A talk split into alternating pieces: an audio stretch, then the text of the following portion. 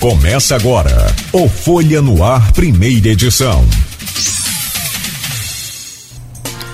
Sexta-feira, 8 de abril de 2022. Começa agora pela Folha FM 98,3, emissora do grupo Folha da Manhã. Mais um Folha no Ar, primeira edição. Felipe Santa Cruz, ex-presidente da OAB Nacional e pré-candidato a governador do estado do Rio. Bom dia, seja bem-vindo. É um prazer recebê-lo aqui neste programa Folha no Ar, do grupo Folha da Manhã de Comunicação. Bom dia. Bom dia, um prazer é todo meu. Recebi aqui mensagens de amigos da região, de Campos, felizes com a entrevista, e eu estou aqui super empolgado à disposição de vocês. Legal, bacana. Como essa semana nós temos mais um convidado da bancada, como é comum, e é o titular também dessa bancada, o nosso querido Arnaldo Neto, eu vou começar por ele, pedindo aí também já a sua primeira pergunta e o seu bom dia, meu caro Arnaldo Neto. Bom dia, seja bem-vindo. Opa, bom dia, Nogueira, bom dia o nosso entrevistado Felipe Santa Cruz, bom dia, Luiz, bom dia sobretudo você, ouvinte da Folha FM. Então vamos lá, engatando já a primeira pergunta. Vou pegar como um gancho, Nogueira, a pesquisa Datafolha que você citou aí agora e um comentário seu na abertura do programa. Felipe, como o Nogueira falou, aqui mesmo no Folha no Ar, em entrevista com o Eduardo Paes, o Paes foi colocado como a noiva preferida. Todo mundo queria o apoio de Paes, né? Todos pré-candidatos à corrida do estado. Somente depois surgiu o seu nome como pré-candidato com o apoio do prefeito do Rio de Janeiro. Porém, as primeiras pesquisas não têm mostrado uma desenvoltura muito alta do seu nome, pontuando entre 2 e 3 pontos, agora no Datafolha 3 pontos, nessa sondagem mais recente. O que falta para fazer chegar ao eleitorado do Rio que você é um pré-candidato com o apoio do prefeito do Rio e isso se reverter nas pesquisas?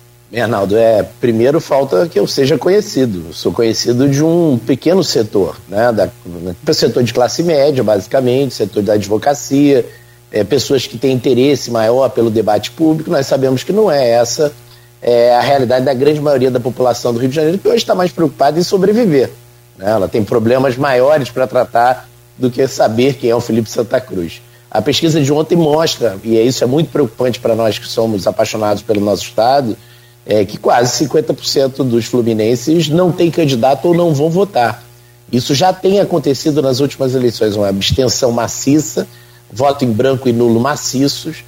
O Rio de Janeiro é dos piores estados, talvez com o pior percentual, mais baixo percentual de jovens querendo o título entre 16 e 18 anos. E o que a pesquisa mostra basicamente é desesperança. Nós estamos muito convictos que na hora que a comunicação se der, dos projetos que temos para o Rio de Janeiro, da experiência administrativa que o PSD tem, principalmente na Prefeitura do Rio de Janeiro, nós vamos subir nas pesquisas. E já vamos ter agora um espaço para isso, que são as inserções partidárias, que começam no início de maio, onde certamente eu serei mais conhecido. Então as pesquisas nesse momento não nos preocupam, o que elas mostram para nossa preocupação é essa desesperança, essa falta de envolvimento do fluminense com a política, e a política é um caminho de superação para a profunda crise que o nosso estado vive. Antes de trazer o bom dia do Aloysio Abreu Barbosa, deixa eu também fazer uma pergunta ao senhor, Felipe. E eu vou recorrer aqui ao grupo de WhatsApp deste programa e do blog Opiniões, que é do Aloysio. E vem do servidor público federal e blogueiro também aqui no Folha 1, o Edmundo Siqueira. Felipe, as últimas eleições que tivemos no Brasil foram marcadas pela disseminação de informações falsas, principalmente em disparos no WhatsApp que influenciaram o resultado. Aliado a isso, revisionismo históricos tentam impor narrativa como chamar o golpe de 64 de revolução, por exemplo. Hoje, como pré-candidato, como avalia a aparente dualidade entre liberdade de expressão e o controle das chamadas fake news? São as contradições do nosso país, e algumas são contradições causadas por algumas qualidades e alguns dos seus graves defeitos. uma qualidade, a liberdade. Nós todos aqui somos filhos de uma geração que lutou pela liberdade de imprensa plena. Ela não existe na Rússia, por exemplo, né? Na Rússia, Putin controla as notícias sobre a guerra e a sua popularidade aumenta diante, mesmo com o descalabro que ele está cometendo. O Brasil tem plena liberdade, graças a Deus. As pessoas falam o que querem. O judiciário, claro, quando chamado, pontua e responsabiliza, não é um território sem lei, mas há uma liberdade, especialmente a liberdade de imprensa, liberdade de manifestação, liberdade de expressão.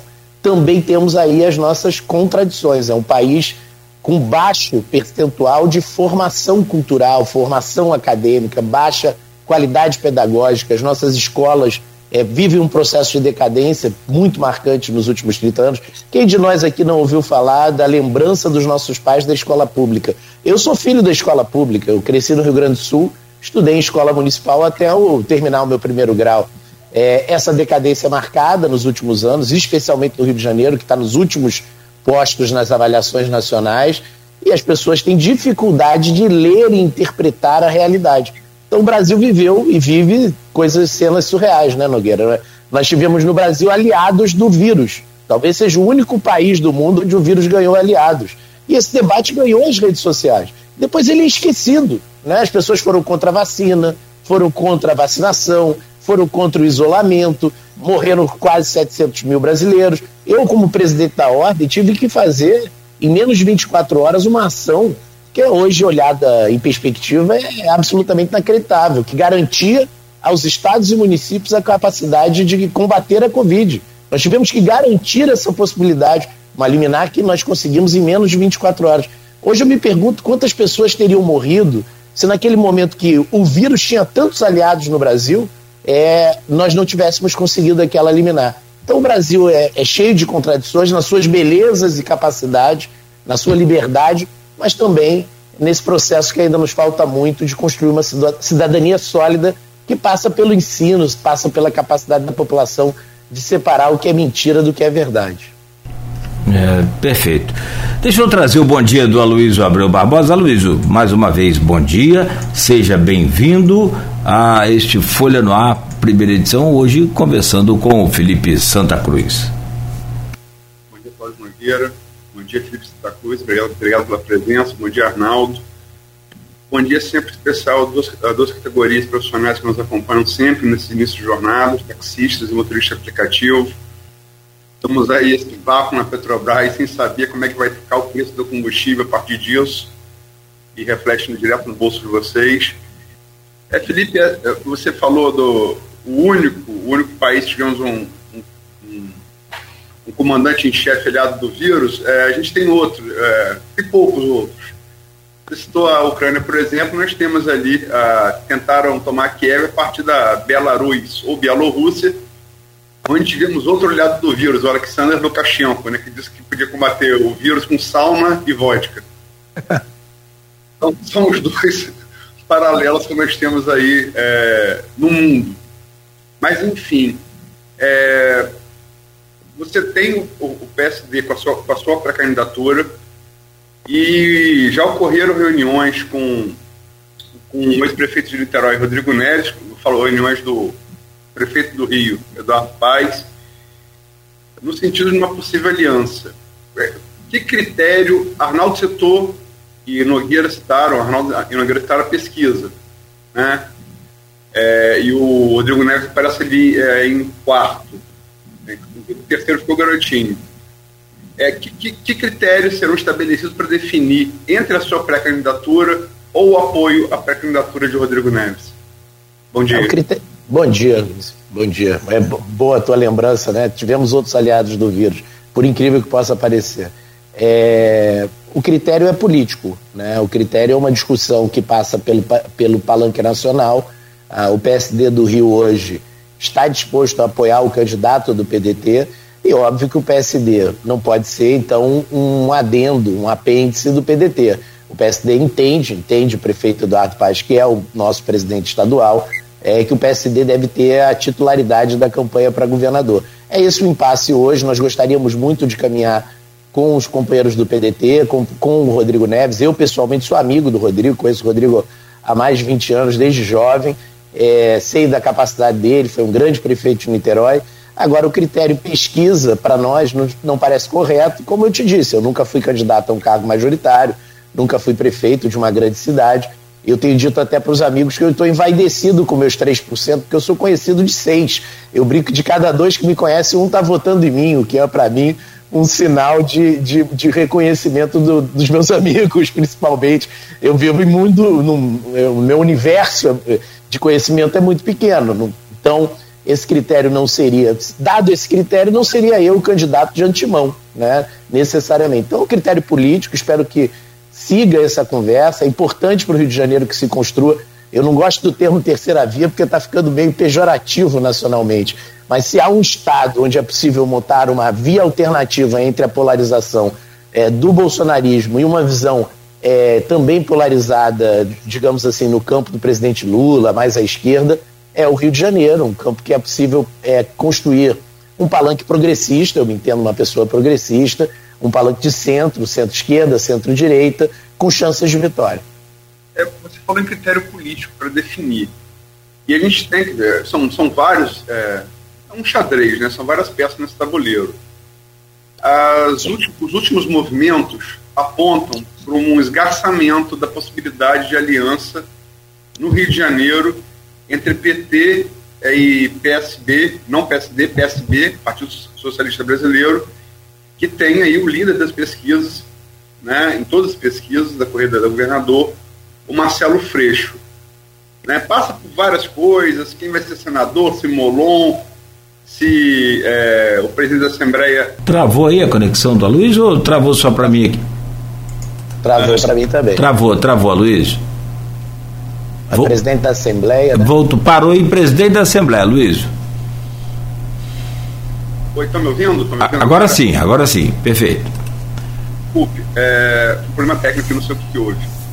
Mas tem muitas variantes nessa aliança entre o PSB e o PT, que estão esgarçando. Eu falei da disputa do Senado, é uma vaga só, e sendo federação tem que ser um, entre Molon e Siciliano.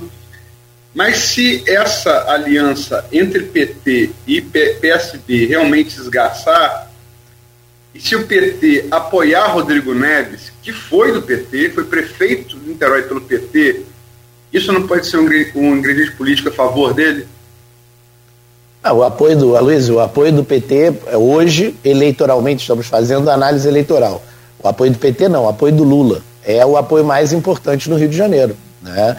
As pesquisas estão mostrando que o Lula transfere aí 26% dos votos, chega a uma transferência muito alta no Rio de Janeiro.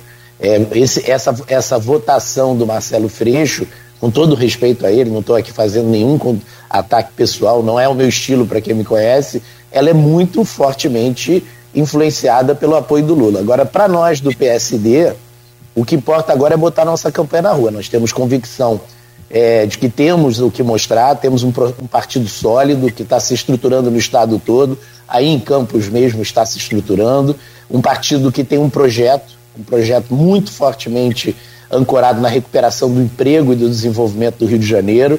Nós estamos abertos ao diálogo, né, até pelo meu perfil, pelo perfil do Eduardo, mas nós agora vamos para a rua. Hoje, por exemplo, eu vou com o Eduardo para Queimados, nós vamos... começar a fazer visitas, visitar a estruturação desse partido. Nós, visando a estruturação desse partido, nós queremos fazer 10 deputados federais, que é algo muito ambicioso para que isso crie condições do partido realmente ser forte no Rio de Janeiro. Sabemos que é uma grande disputa e vamos para a rua. Assim, conversar sim, está aberto ao diálogo sim, mas o PSD, olhando o Rio de Janeiro como prioridade, vai começar fortemente a sua pré-campanha nessa semana. Felipe, você disse em uma das suas respostas que quer construir essa via alternativa à polarização. Mas quais foram os principais motivos que te levaram a se colocar nessa corrida ao governo do Estado? Boa pergunta. Eu, na verdade, fui chamado por esses amigos, por pessoas que eu confio muito, em especial pelo Eduardo. Ele me fez uma pergunta que tocou meu coração, né? Disse assim, eu tenho escritórios... Me orgulho muito da minha advocacia, minha e da minha esposa. Nós nos conhecemos no primeiro dia de faculdade. São 30 anos que nós demoramos. Fizemos agora em março para construir o que construímos. Eu tenho escritório aqui, tenho escritório em Brasília, tenho escritório em São Paulo. E o Eduardo fez a seguinte pergunta: você é um apaixonado pelo Rio. Quem me conhece sabe disso. Eu, por exemplo, as pessoas brincam se eu seria deputado federal. Eu digo, foi para mim um sacrifício ir a Brasília toda semana. Eu sou aquela pessoa que ama o Rio de Janeiro. Sofro muito com a decadência do nosso estado. Nosso estado vive um processo. O Brasil está em decadência, mas o Rio de Janeiro é uma decadência muito grande. E aí recebi esse chamado de ser uma pessoa da esfera privada, como eu estou dizendo aqui, para contribuir com esse debate público. O que eu posso trazer para esse debate é isso que você está vendo aqui, o que eu entendo do mundo, a representação das forças políticas que eu represento e essa vontade de contribuir com o debate público. De mim não se espera ataque pessoal, eu sou um advogado essencialmente, né? As pessoas estranharam que eu fui ao aniversário do governador. Existe profissão mais caracterizada pela capacidade de conviver com a divergência que a advocacia? Então, é isso que eu falo em construir uma alternativa à polarização. Eu não estou diminuindo as pessoas que estão polarizadas, mas nós temos que voltar o debate público para o que importa. É isso que me atrai nesse momento, e eu tenho certeza que com o apoio do Eduardo, com a força do PSD, e espero de outros partidos, já tem o PSDB se aproximando, o Cidadania, nós vamos construir uma candidatura forte com chances de vitória. Volto a esse ponto, com chances de ter o espaço de poder necessário para transformar a vida da população do Rio de Janeiro, que é o que importa. A política, como eu falei, é tabuleiro de xadrez. Você sempre joga com várias jogadas, pensando várias jogadas à frente.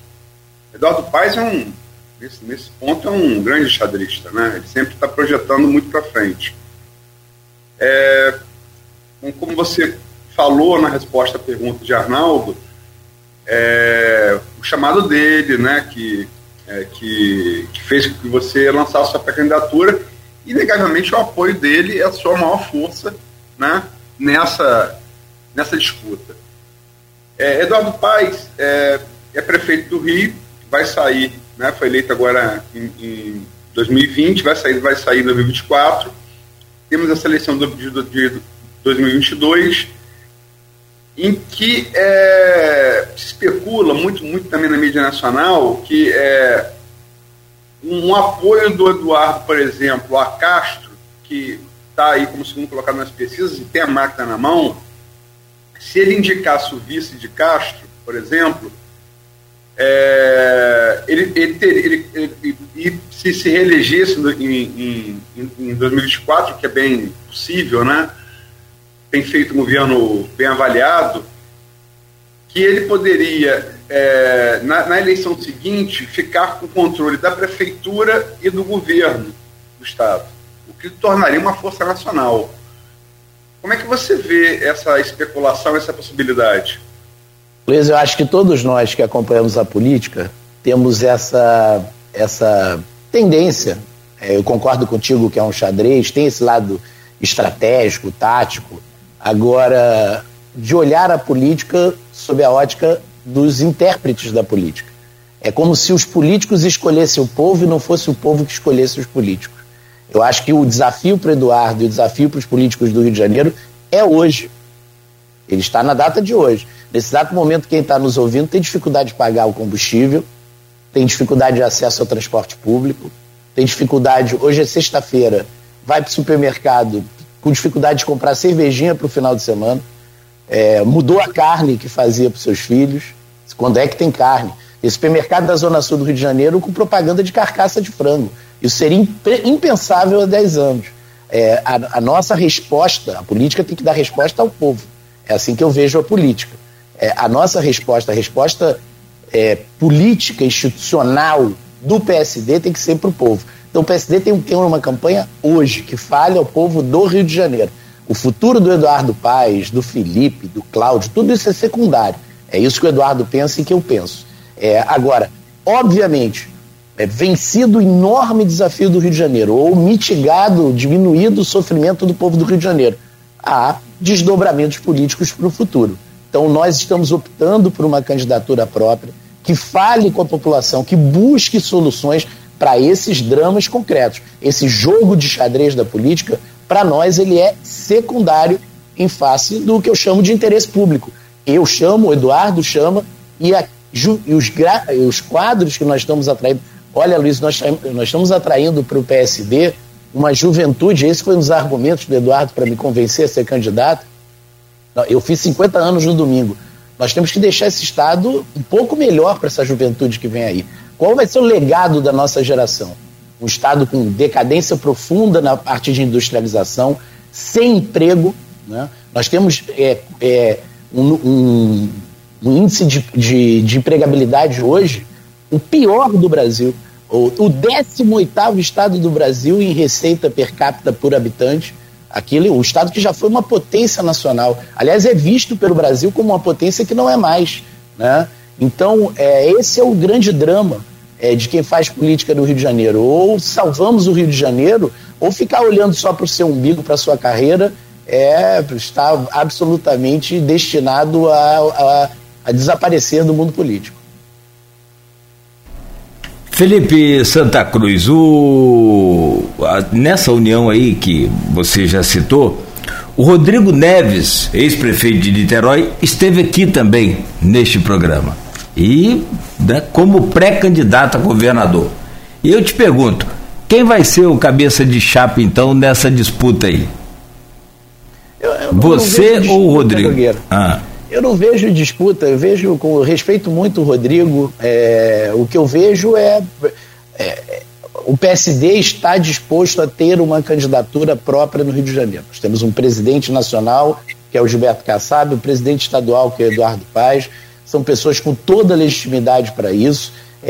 Nós avaliamos a hipótese de alianças, as alianças que nós queremos, e queremos alianças, óbvio que queremos, é necessário chamar homens e mulheres que integram todas as forças políticas para esse processo de recuperação do nosso Estado.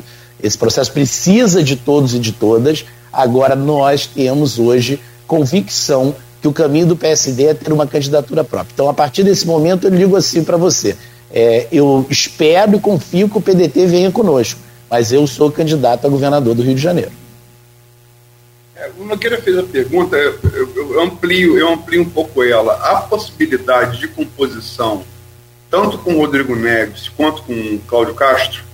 Com o Cláudio Castro, nenhuma. Sendo muito objetivo, por uma razão objetiva. Por várias razões. Primeiro, que o governo do Cláudio fez uma opção de sobrevivência pela entrega do governo às forças políticas.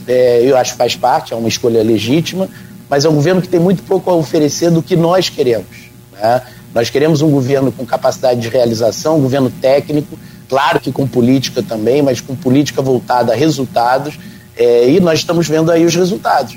Você entregou a Secretaria de Transporte unicamente para o mundo da política, o colapso na supervia. Você vende a SEDAI. O Rio de Janeiro tem agido, Luiz, como aquela...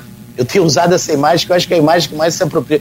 Você lembra aquelas famílias nobres de antigamente, do Rio de Janeiro, meio aristocráticas, né? Meio nobres, herdeiras do império que sumiu? Elas eram muito ricas e muito nobres, né? O Rio de Janeiro age como essas famílias, ele vendeu o seu último quadro de valor, que é a SEDAI. Se vai dar certo ou não a privatização da SEDAI, nós vamos descobrir em poucos anos, né? A população vai descobrir.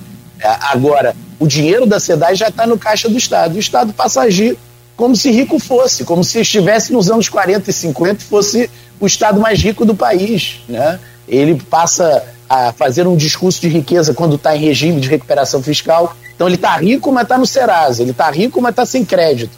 Ele está rico, mas é a União Federal que está pagando suas dívidas. Então nos parece que esse projeto não é um projeto a médio e longo prazo aceitável. E além de tudo, o Cláudio fez uma opção, né, com todo respeito, mas uma opção para nós que parece não é cabível no PSD, que é a opção pela continuidade do governo Jair Bolsonaro. Volto a dizer, nada pessoal contra o presidente Jair Bolsonaro, mas é o pior governo da história do país, o governo aliado do vírus, é o governo que não entregou nada. Aloysio, o presidente Jair Bolsonaro fez uma reunião de ministério no ano de 2022. Para quê? Para tratar da desincompatibilização dos seus ministros. É um governo que faz a política pela política, né? Não tem qualquer projeto para o Rio de Janeiro. Você já parou para pensar que talvez seja a primeira vez na história desse país que o Rio de Janeiro tem o presidente da República, o governador e os 3 senadores do Rio de Janeiro no mesmo partido, e todos aqui interligados no mesmo partido no nosso estado? Eu te pergunto, o que eles trouxeram para o Porto do Açu? Qual foi o emprego que eles trouxeram para Campos? Qual foi efetivamente, com todo esse discurso de riqueza que o governador vem fazendo, qual foi efetivamente o resultado na vida das pessoas? Você que está aí me ouvindo, que vai encher o tanque daqui a meia hora, vai ter que... Isso é quase que uma experiência traumatizante. Precisaria de um apoio psicológico depois de encher um tanque de gasolina no Brasil hoje, ou de diesel ou de álcool. E, veja, álcool falando de uma indústria que o Brasil vem desenvolvendo há anos. Então, assim, é um governo sem resultado, sem projeto. O PSD quer e tem projeto para a população, então nós não teríamos como apoiar o governador Cláudio Castro, de forma muito franca, de forma direta, e esperamos o apoio ainda do PDT, como vamos ter do PSDB, do Cidadania e de outros partidos que queiram fazer parte conosco desse movimento de recuperação do Estado. Felipe, só para, sim, absolutamente fazer advogado, porque advogado aqui é você, do governo Castro, mas assim, tem duas coisas importantes em Campos que acontecem por iniciativa do governo. A primeira foi a reabertura do restaurante popular, que foi uma parceria do governo do estado com o município. E a segunda, nosso Campos tem dois grandes hospitais públicos, o Ferreira Machado e o Hospital Joara de Guarulhos. E o segundo está sendo reformado também com verbas estaduais. Então, só para pontuar isso, que são fatos. Aloysio, justiça feita, então, recebo essa, digo que é pouco. Digo que é pouco para o que o Rio de Janeiro precisa, e digo que mais. É óbvio que alimentação, cuidar dos mais pobres nesse momento, isso aí aqui na Prefeitura do Rio de Janeiro nós também já botamos todos esses projetos de pé de novo. Óbvio que saúde, né, é central, e nós precisamos e vamos. Basta ver que depois que o prefeito Eduardo Paes assumiu, a verdadeira condução, ele foi um dos condutores nacionalmente da luta contra a Covid. Agora, nós precisamos, veja, você sabia que Campos tem menos empregos na área agrícola do que a cidade do Rio de Janeiro? Já parou para pensar nisso? Empregos formais. Né? Nós precisamos que o Estado invista efetivamente em obras estruturantes que mudem esse eixo de desemprego e desesperança do povo do Rio de Janeiro, né? Você sabia que o Porto do Açu, que talvez tenha sido e é a maior esperança do povo do Rio de Janeiro, não tem investimentos concretos do Estado na sua infraestrutura que possam fazer essa diferença? Então eu digo para você, é pouco. O Estado, com a força do Rio de Janeiro, cuidar do hospital, não estou dizendo que não é importante, cuidar do hospital, cuidar da alimentação, da situação de emergência da fome, é pouco, mas muda muito pouco a médio e longo prazo a vida do morador de Campos e da sua região. Nós precisamos de emprego e renda.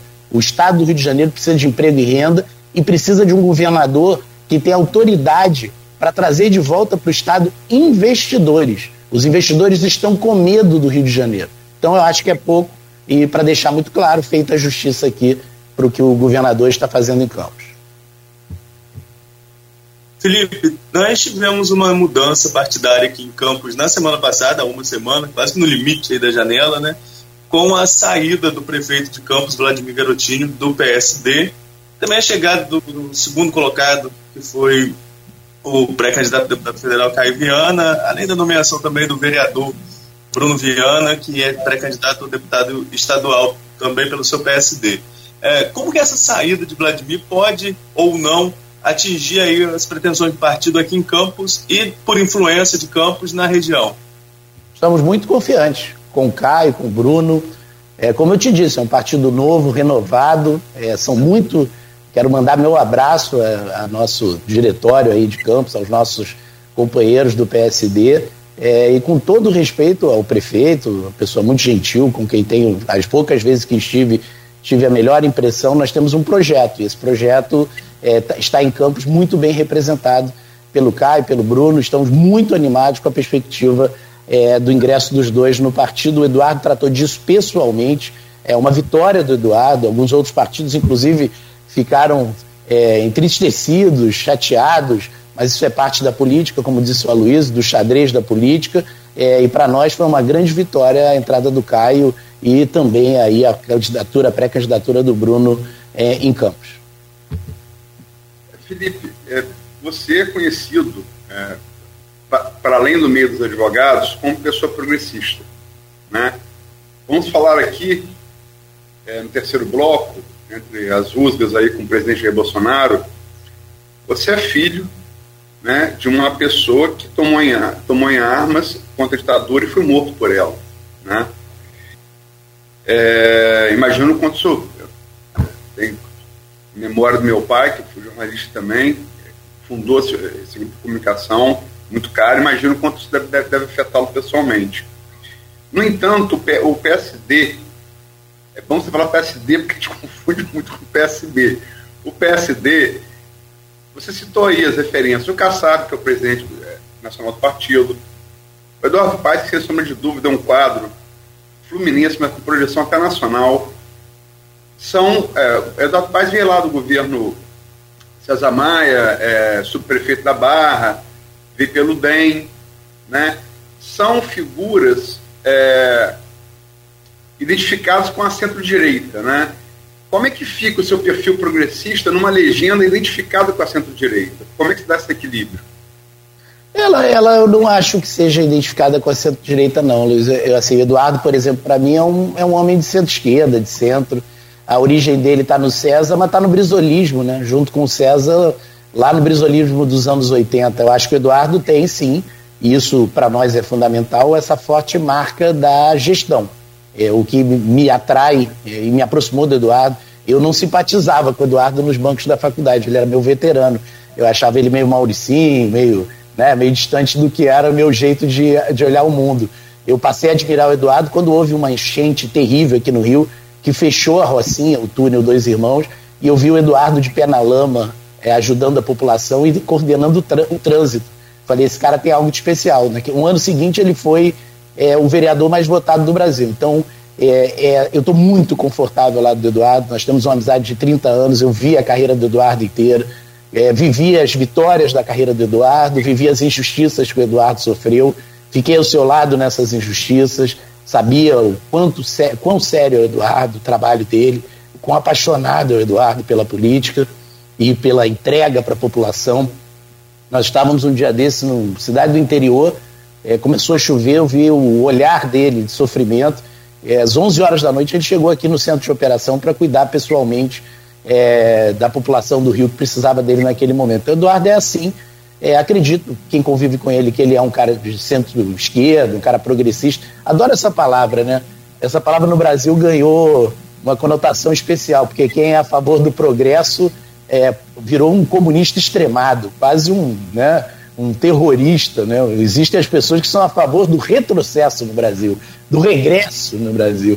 Então, assim, estou muito confortável no PSD. Claro que o PSD tem essa característica de ser uma federação de grupos mais à direita, mais à centro-esquerda, mas no Rio de Janeiro o PSD tem esse perfil jovem, progressista, de entregas, com uma visão de mundo olhando o futuro e a recuperação do nosso Estado. Então, essa é a minha resposta para você. Estou em casa no PSD, espero ficar no PSD muito tempo, claro, ligado à liderança do Eduardo Paes.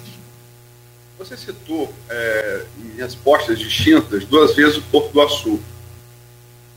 Quem deveria fazer essa pergunta é o Arnaldo, que é tafanense, mas como eu sou tafanense, por opção, e a Tafana é uma praia tradicional da Barra. Eu sei. Desculpa, é só para... Eu não sabia, É a Foz de Paraíba do Sul, né? A Foz de Paraíba do Sul. Como eu sou tafanense por opção, e o Porto do Açu, sem sombra de dúvida, tudo que se refere a desenvolvimento da região tem que passar pelo Porto do Açu, né? Pro norte fluminense. O que você vislumbra, se confirmar essa candidatura, se eleito, o que você vislumbra para o Porto do Açu?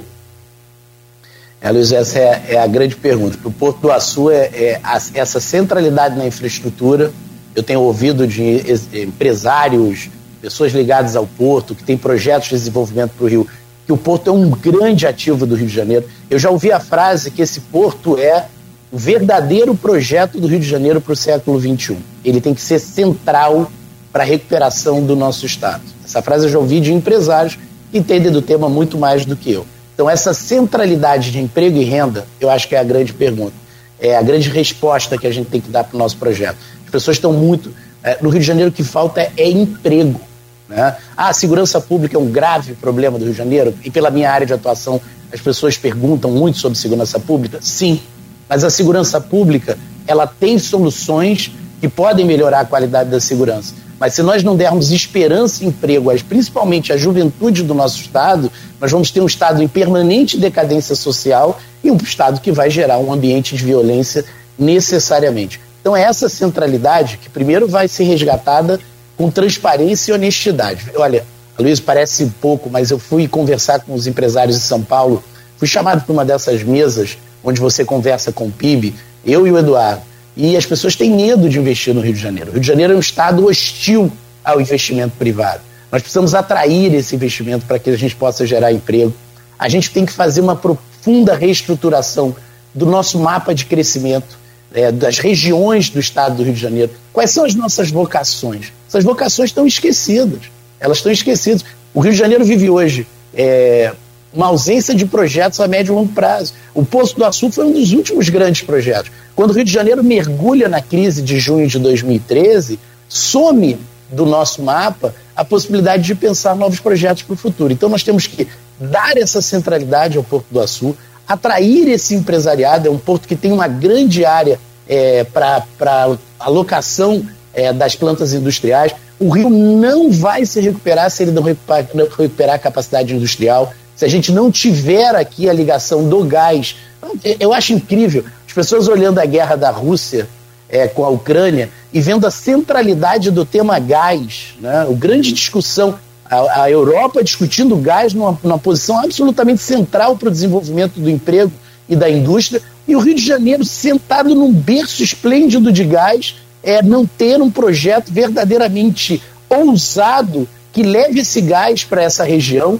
e esse gás possa ser, com a inserção das indústrias, um gerador de empregos. Eu te pergunto qual é a grande última notícia de geração de empregos no Rio de Janeiro. Não tem. Nós estamos há quase 8 anos, quase submersos, imersos numa realidade de negativa, de pessimismo. Então vamos recuperar isso, e esse é o grande ponto que nos faz não ter hoje o número de empregos que tínhamos em 2014, empregos com carteira assinada, empregos, ocupações formais que possam acudir a nossa população.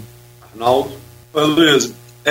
Felipe, nós falamos um pouquinho, eu ia falar também sobre o Açu aqui, né, por ser da cidade, e tem um ponto interessante sobre a questão dos gargalos, que acho que é o principal fator.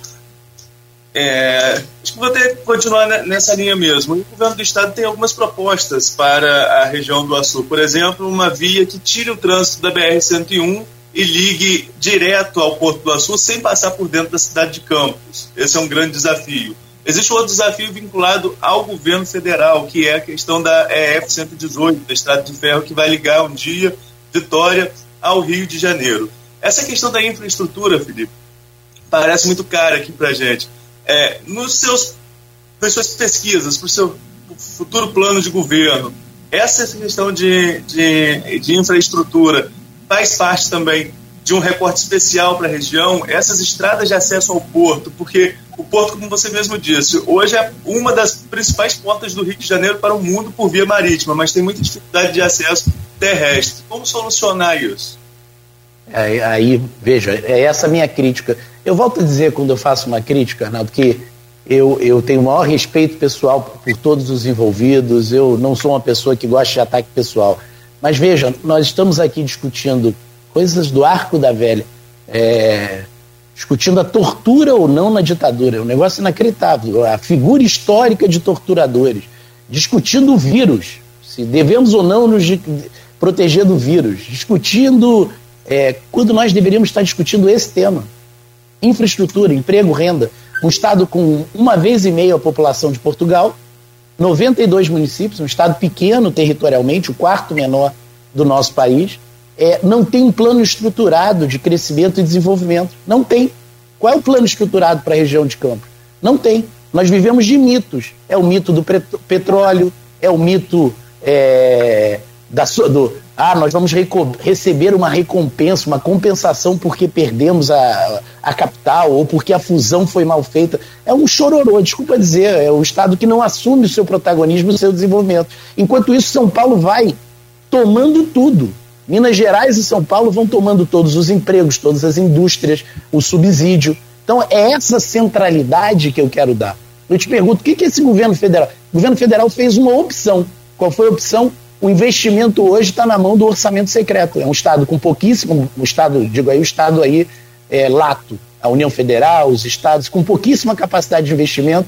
Você sabe qual é hoje o orçamento da Embratur para fazer eventos? Por exemplo, se o Embratur quiser fazer um evento aí perto, na região dos lagos, se o Embratur quiser fazer um evento em Campos, atraindo pessoas para conhecer a região, o orçamento total da Embratur para esse ano para investimento é de 20 milhões de reais. É incapaz de fazer uma feira. Então, assim, esse Estado que nós montamos, que está montado hoje, que eu digo, é o Estado que pertence aos políticos, não aos interesses da população, ele, inclusive, tira a capacidade de investimento em infraestrutura. E aí nós estamos comemorando pequenas migalhas que são dadas à população. Se nós não atacarmos esse problema central, ou seja, as estradas do Porto do Açu, as nossas relações tributárias com o resto do país, o Rio de Janeiro é dos estados que menor fatia recebe do que recolhe para a União. Recebe 40 bi de aproximadamente 170 que recolhe. Alguns estados do país recebem mais do que recolhem. Ninguém fala isso. Você tem alguma dúvida, Arnaldo, que quando subir mais $10 o petróleo, e eu tenho ajudado a luta do Rio de Janeiro como advogado, vai começar a pressão no Supremo para tirar o royalty do Rio de Janeiro? Eu não tenho dúvida nenhuma. Eu tenho zero de dúvida. Eu estou anunciando aos governantes do Rio de Janeiro. Daqui a 6 meses começa uma pressão pública para tirar os royalties, que hoje são a sobrevivência dos estados, dos municípios do Rio de Janeiro. Então, assim, é essa falta de plano a médio e longo prazo que eu estou criticando. Eu não estou criticando as pessoas. Não adianta você fatiar o teu governo entre as lideranças. Não adianta você entregar o teu governo para quem pensa na sua reeleição legitimamente e não pensar no Estado a médio e longo prazo. No Estado onde cada vez mais as pessoas estão trabalhando em funções precarizadas.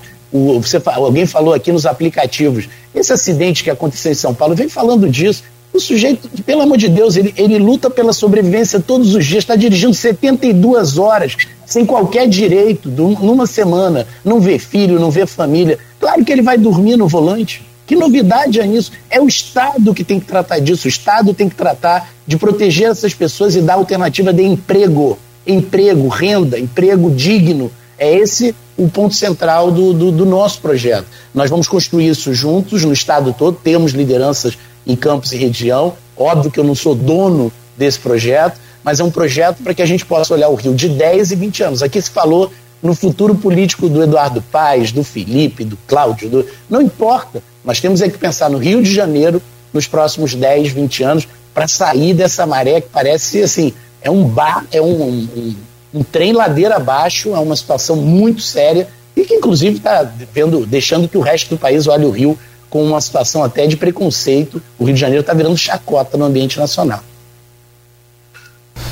Infelizmente, né? Com todo o potencial que nós temos, infelizmente, chegamos a essa situação.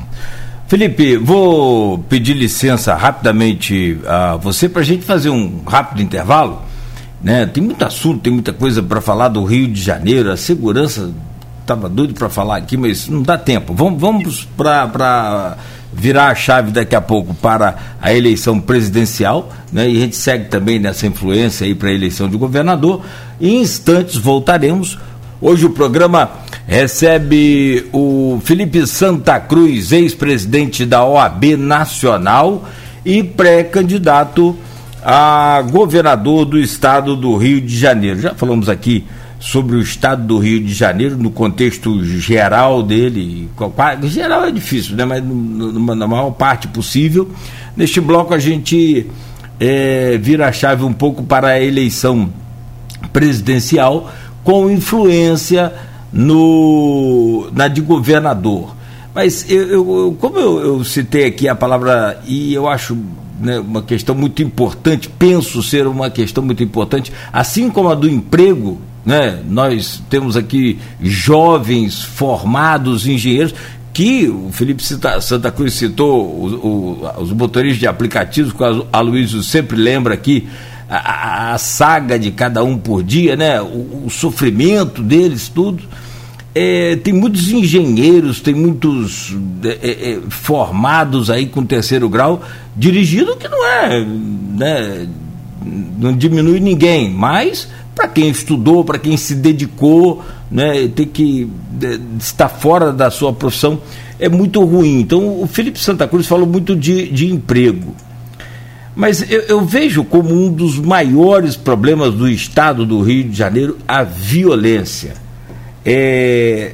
Tem omissão, né, do poder público e desses governos todos que passaram por aí, e teve um também do Witzel, que chegou a ser o matador, né, aquele episódio lá na ponte Rio-Niterói, descendo do helicóptero, comemorando a morte de um bandido. Enfim, o que seria o ideal? Em 2018 nós tivemos a Força Nacional com uma tarefa também no Rio de Janeiro. E aí eu linko essa parte administrativa, isso já num plano de governo, né, o meu cara Santa Cruz, como resolver essa questão da segurança pública no estado do Rio de Janeiro sem a intervenção, sem a Força Nacional ou com a Força Nacional. Como é que é essa ligação sua, esse pensamento seu sobre isso? Nogueira, veja que eu tenho um cuidado de não fazer da questão da segurança pública uma bandeira ligada à demagogia, que é assim que ela vem sendo explorada por muitos políticos no nosso país, e não é aqui no Rio de Janeiro não, é no país todo, né? A questão da segurança pública ela é grave no país todo.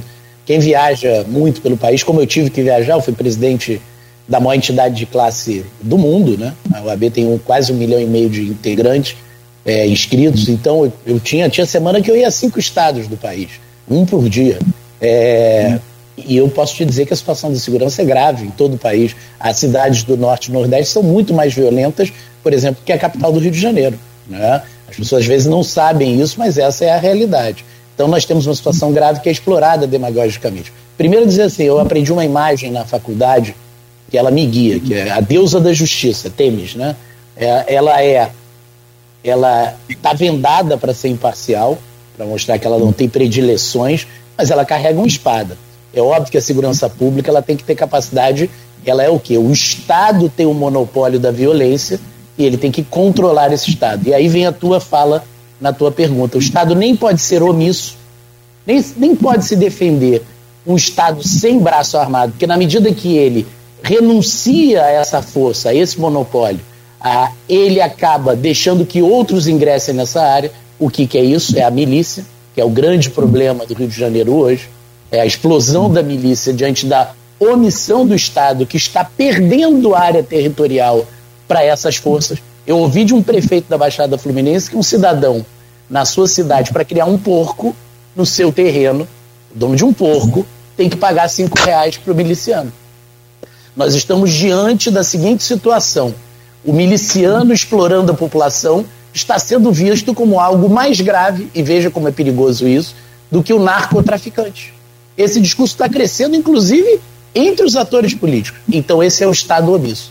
E nós também não podemos defender o Estado assassino, porque o Estado assassino, esse do tiro na nuca, no tiro na cabeça, é o Estado que acaba reprimindo, em especial, os mais pobres. É o Estado que sobra atirando nas comunidades carentes, é o Estado que mata a criança a caminho da escola. Nós precisamos ter um Estado que aplique a lei. Aí você diz, pô, Felipe, é fácil falar um negócio desse, mas como é que você vai fazer? Primeiro, não é fácil resolver sem aquele meu primeiro ponto. Ou a gente coloca o nosso foco central na retomada econômica do Rio de Janeiro, com desenvolvimento e renda e esperança para o nosso povo, ou nós vamos ficar efetivamente enxugando gelo. Agora, tem formas muito mais eficientes de fazer esse enfrentamento. A que eu me proponho, e estou dizendo aqui claramente, é uma que unifique o sistema de justiça. É esquizofrênico que o sistema de justiça não tem uma integração. O que eu chamo de sistema de justiça? O Ministério Público, as polícias que andam cada uma no sentido diverso, Polícia Civil não conversa com Polícia Militar, o Tribunal de Justiça do Rio de Janeiro, o segundo maior Tribunal de Justiça do país, com uma capacidade enorme de investimento em tecnologia, O que eu tenho ouvido, por exemplo, dos policiais civis, que hoje tem 4 mil policiais civis a menos do que tínhamos há 10 anos, da necessidade de investimento em tecnologia. Fazer uma justiça aqui para o ex-governador Antônio Garotinho, já que eu estou falando para Campos. O último investimento marcante no Rio de Janeiro na Polícia Civil foram as delegacias legais do governo Garotinho. Isso já tem quantos anos? Acho que é 1999, são 23 anos. Nós precisamos ganhar escala com investimento em tecnologia na integração desse sistema de justiça, que vai também chegar à Secretaria de Assistência Penitenciária, que precisa ser modernizada, né? Nós não podemos ter situações estanques, mas a base de tudo é ter um Estado que não seja omisso, que faça cumprir a lei, que carregue essa espada da justiça, mas que também, claro, em momento nenhum seja um Estado assassino, um Estado furioso, um Estado que se volta contra a população, especialmente os mais pobres. Eu só quero dizer que esta questão da segurança, ela não é a causa, mas ela é a consequência para boa parte do desinvestimento que há no Rio de Janeiro. Nós temos um protagonismo cultural no país. Por conta disso, a cidade e o Estado são vistos como mais violentos do país. Há um medo Eu ouvi de uma grande empresária, dona de uma grande loja de varejo, que ela não pôde investir no Rio enquanto a tia dela estava comandando os negócios, porque a tia dela tinha medo de vir ao Rio de Janeiro. Então, essa consequência da nossa decadência industrial, da nossa decadência do emprego e dessa imagem que o Estado tem no país, ela é um forte indutor da nossa decadência. Felipe, você citou aí a passagem, a queda do Império para a República, para fazer uma analogia, né? Uma analogia com a venda da SEDAI, né? O último ativo de porte, pelo menos, que o Estado do Rio tinha, e foi vendido pelo governo Cláudio Castro, um governo com grande fluxo de capital, né? Tem muito dinheiro em caixa. Mas eu não quero fazer essa pergunta, não. Eu queria usar isso só como um ponto de analogia para essa coisa, essa vocação nacional do Rio. O Rio deixou de ser capital da República a partir de Brasília, né? Mas ficou com essa carência, né? Parece o Flamengo com saudade de Jesus, né? Como ficou antes com saudade de Zico. Mas muito, talvez seja o Estado mais influenciado pela política nacional, pelo fato de ser capital da República e de ter deixado de ser e de se continuar a achar capital nacional é referência para o mundo, no Maracanã, Cristo Redentor, praias, enfim. Até que ponto essa polarização que todos os pesquisadores apontam, inclusive a genial Quaest, que saiu ontem, Nogueira citou, está na Folha da Manhã, no início do programa, até que ponto essa polarização entre Lula e Bolsonaro vai afetar a eleição que você pretende disputar governador do Estado? Você vê que eu concordo contigo e tento ser absolutamente coerente com essa prioridade que eu dei, que é da minha vida e do que eu enxergo a política. Eu quero falar de Rio de Janeiro. Eu até sou um nome nacional, veja, eu sou até um nome mais nacional, muitas vezes, do que estadual, porque eu presidi uma grande entidade nacional e tive aí divergências com o presidente da República. Não acho que esse seja o ponto central da eleição, concordo com você. Eu estava até pensando nessa coisa do Império, você falou, eu estava ouvindo Nogueira na abertura, em Campos tem uma rua Deodoro, né, Marechal Deodoro, que é a Rua do Príncipe, o que é uma contradição em si, né, que Deodoro derrubou os príncipes, né, eu não sei bem a origem da rua, mas fiquei pensando, então assim, óbvio que nós vivemos esse processo de carência, né, eu não acho que ele tenha também que ser central, eu não gosto do vitimismo, aliás é uma coisa minha de vida, eu tinha duas opções, a gente vai falar da morte do meu pai, mas eu tinha a opção, e eu vi muitas pessoas terem a vida perdida assim, de sofrer com trauma e ficar vitimizada a vida inteira, ou construir olhando o futuro. Eu não gosto do vitimismo. As pessoas às vezes reclamam de mim que eu não me vitimizo, né? Que eu não sofro assim, que eu não passo para as pessoas os meus sofrimentos, mas eu acho que nós não temos, o vitimismo não constrói. Então nós temos que sair desse vitimismo, temos que construir sim, isso eu vi viajando o Brasil, uma política centrada também nos problemas. A gente acompanha o que o deputado federal do Rio de Janeiro faz pelo Rio de Janeiro efetivamente em Brasília? Não acompanha, né? em muitos estados do Brasil, isso é central na pauta da mídia. A gente acompanha na Assembleia Legislativa as grandes discussões do país, não com o mesmo do Estado, não com a mesma paixão que a gente acompanha os da Câmara dos Deputados. É da cultura do Fluminense, é da cultura do nosso povo. Agora nós temos que olhar mais para a nossa realidade, porque a nossa realidade não, hoje é pior do que a do resto do país, né? Eu acho que existe essa falta de solidariedade que vem de um sentimento meio subjacente do resto do país, de que houve muito investimento no Rio de Janeiro, né? Essa mesma falta de solidariedade que gerou essa política de retirada dos royalties do Rio de Janeiro, essa mesma falta de solidariedade que fez os processos políticos nossos dos últimos anos terem sido muito truncados, em especial o processo da fusão, né? Aí as pessoas ficam dizendo, olha, por que que na Alemanha, quando se retirou a capital, se fez a compensação para Bonn e no Rio de Janeiro não se fez para o Rio de Janeiro ser também uma cidade federal? Tudo bem, eu acho que todas essas discussões são cabíveis, mas é hora da gente, da nossa geração, dos mais jovens, dos mais velhos, assumirmos o nosso protagonismo. Nós temos uma potência, uma pérola, um Estado que é um difusor da cultura da América Latina. Você concorda comigo que é o Estado mais importante culturalmente na América Latina? É um Estado belíssimo, com enormes potencialidades, em busca da sua vocação. Nós vamos ter que dar essa vocação e construir um projeto de 30 anos, 30 anos para o Rio de Janeiro, sem olhar ou esperar essas compensações. É isso que eu acho. Eu concordo com você. É hora de olhar para a nossa realidade, é hora de olhar para a nossa esquina e falar menos da política nacional, não que ela não seja importante nesse ano, mas a prioridade nossa tem que ser como nós vamos recuperar a nossa terra, que é onde a gente vive, né? A política não... As pessoas não vivem na União, elas não vivem na terra do governo federal, elas vivem na cidade de Campos, elas vivem no estado do Rio de Janeiro. Sim, mas de modo prático, em termos eleitorais, logicamente pelo que você teve aí com Bolsonaro e tal, pelas suas palavras aqui hoje, né, Bolsonaro não é uma opção, ponto. Tem Lula, né? Então, como você trabalha, e o PSD, o Eduardo tem uma boa relação com o Lula, né? Sempre teve, desde a primeira gestão dele na Prefeitura do Rio. Como é que vocês trabalham para ter esse apoio, que sem sombra de dúvida seria um apoio, né? Seria um palanque, uma vez confirmada a sua candidatura e convenção, ter o apoio de Lula... Se Eduardo é a noiva preferida, Lula também não deixa de ser, né?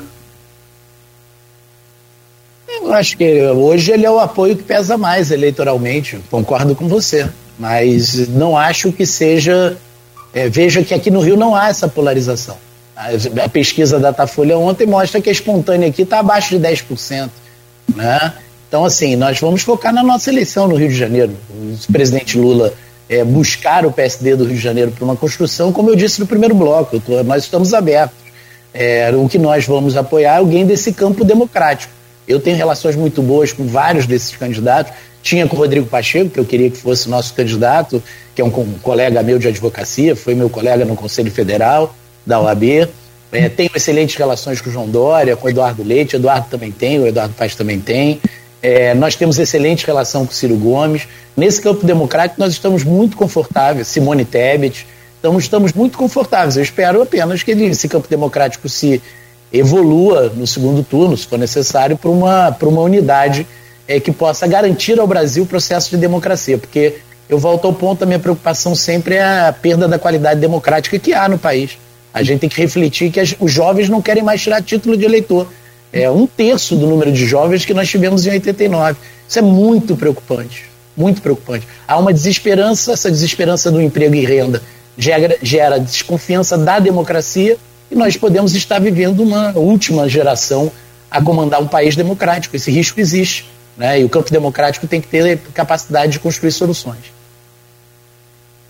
Felipe, agora, o PSD nacionalmente já tem alguma diretriz em relação à política presidencial? Fala-se em um apoio a Ciro, há o cortejo também do Lula, parece que está mais ali nesse campo de centro-esquerda, mas você como representante, um dos representantes do partido no Estado, nome colocado pelo partido para disputa como pré-candidato a governador, já há alguma orientação nacional em relação ao cenário a presidente?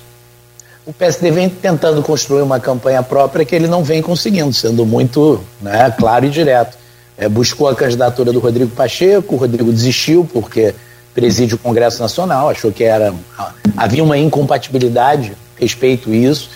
Depois buscou a candidatura do Eduardo Leite, o Eduardo Leite optou por ficar no PSDB e, por último, vinha conversando aí, aliás, muito perto de Campos, com a liderança do Paulo Artung aí do nosso estado vizinho do Espírito Santo. O Paulo também decidiu na última semana não ser candidato. Eu te responderia, para não fugir da pergunta, Arnaldo, que eu começo a acreditar como militante do PSD, que a hipótese maior para o PSD, até pelo que foi dito pelo Aloysio, pelo perfil do partido, ser um partido que unifica lideranças de centro-direita, de centro-esquerda, de centro, que a tendência maior do PSD hoje é liberar os estados no primeiro turno para apoiar alguém desse campo democrático contra Bolsonaro no segundo turno. Me parece, ouvindo o que está se debatendo, que essa hoje é a hipótese mais provável. E sendo esse o cenário, qual seria a sua preferência entre os nomes colocados aí para um apoio, para um palanque no Rio?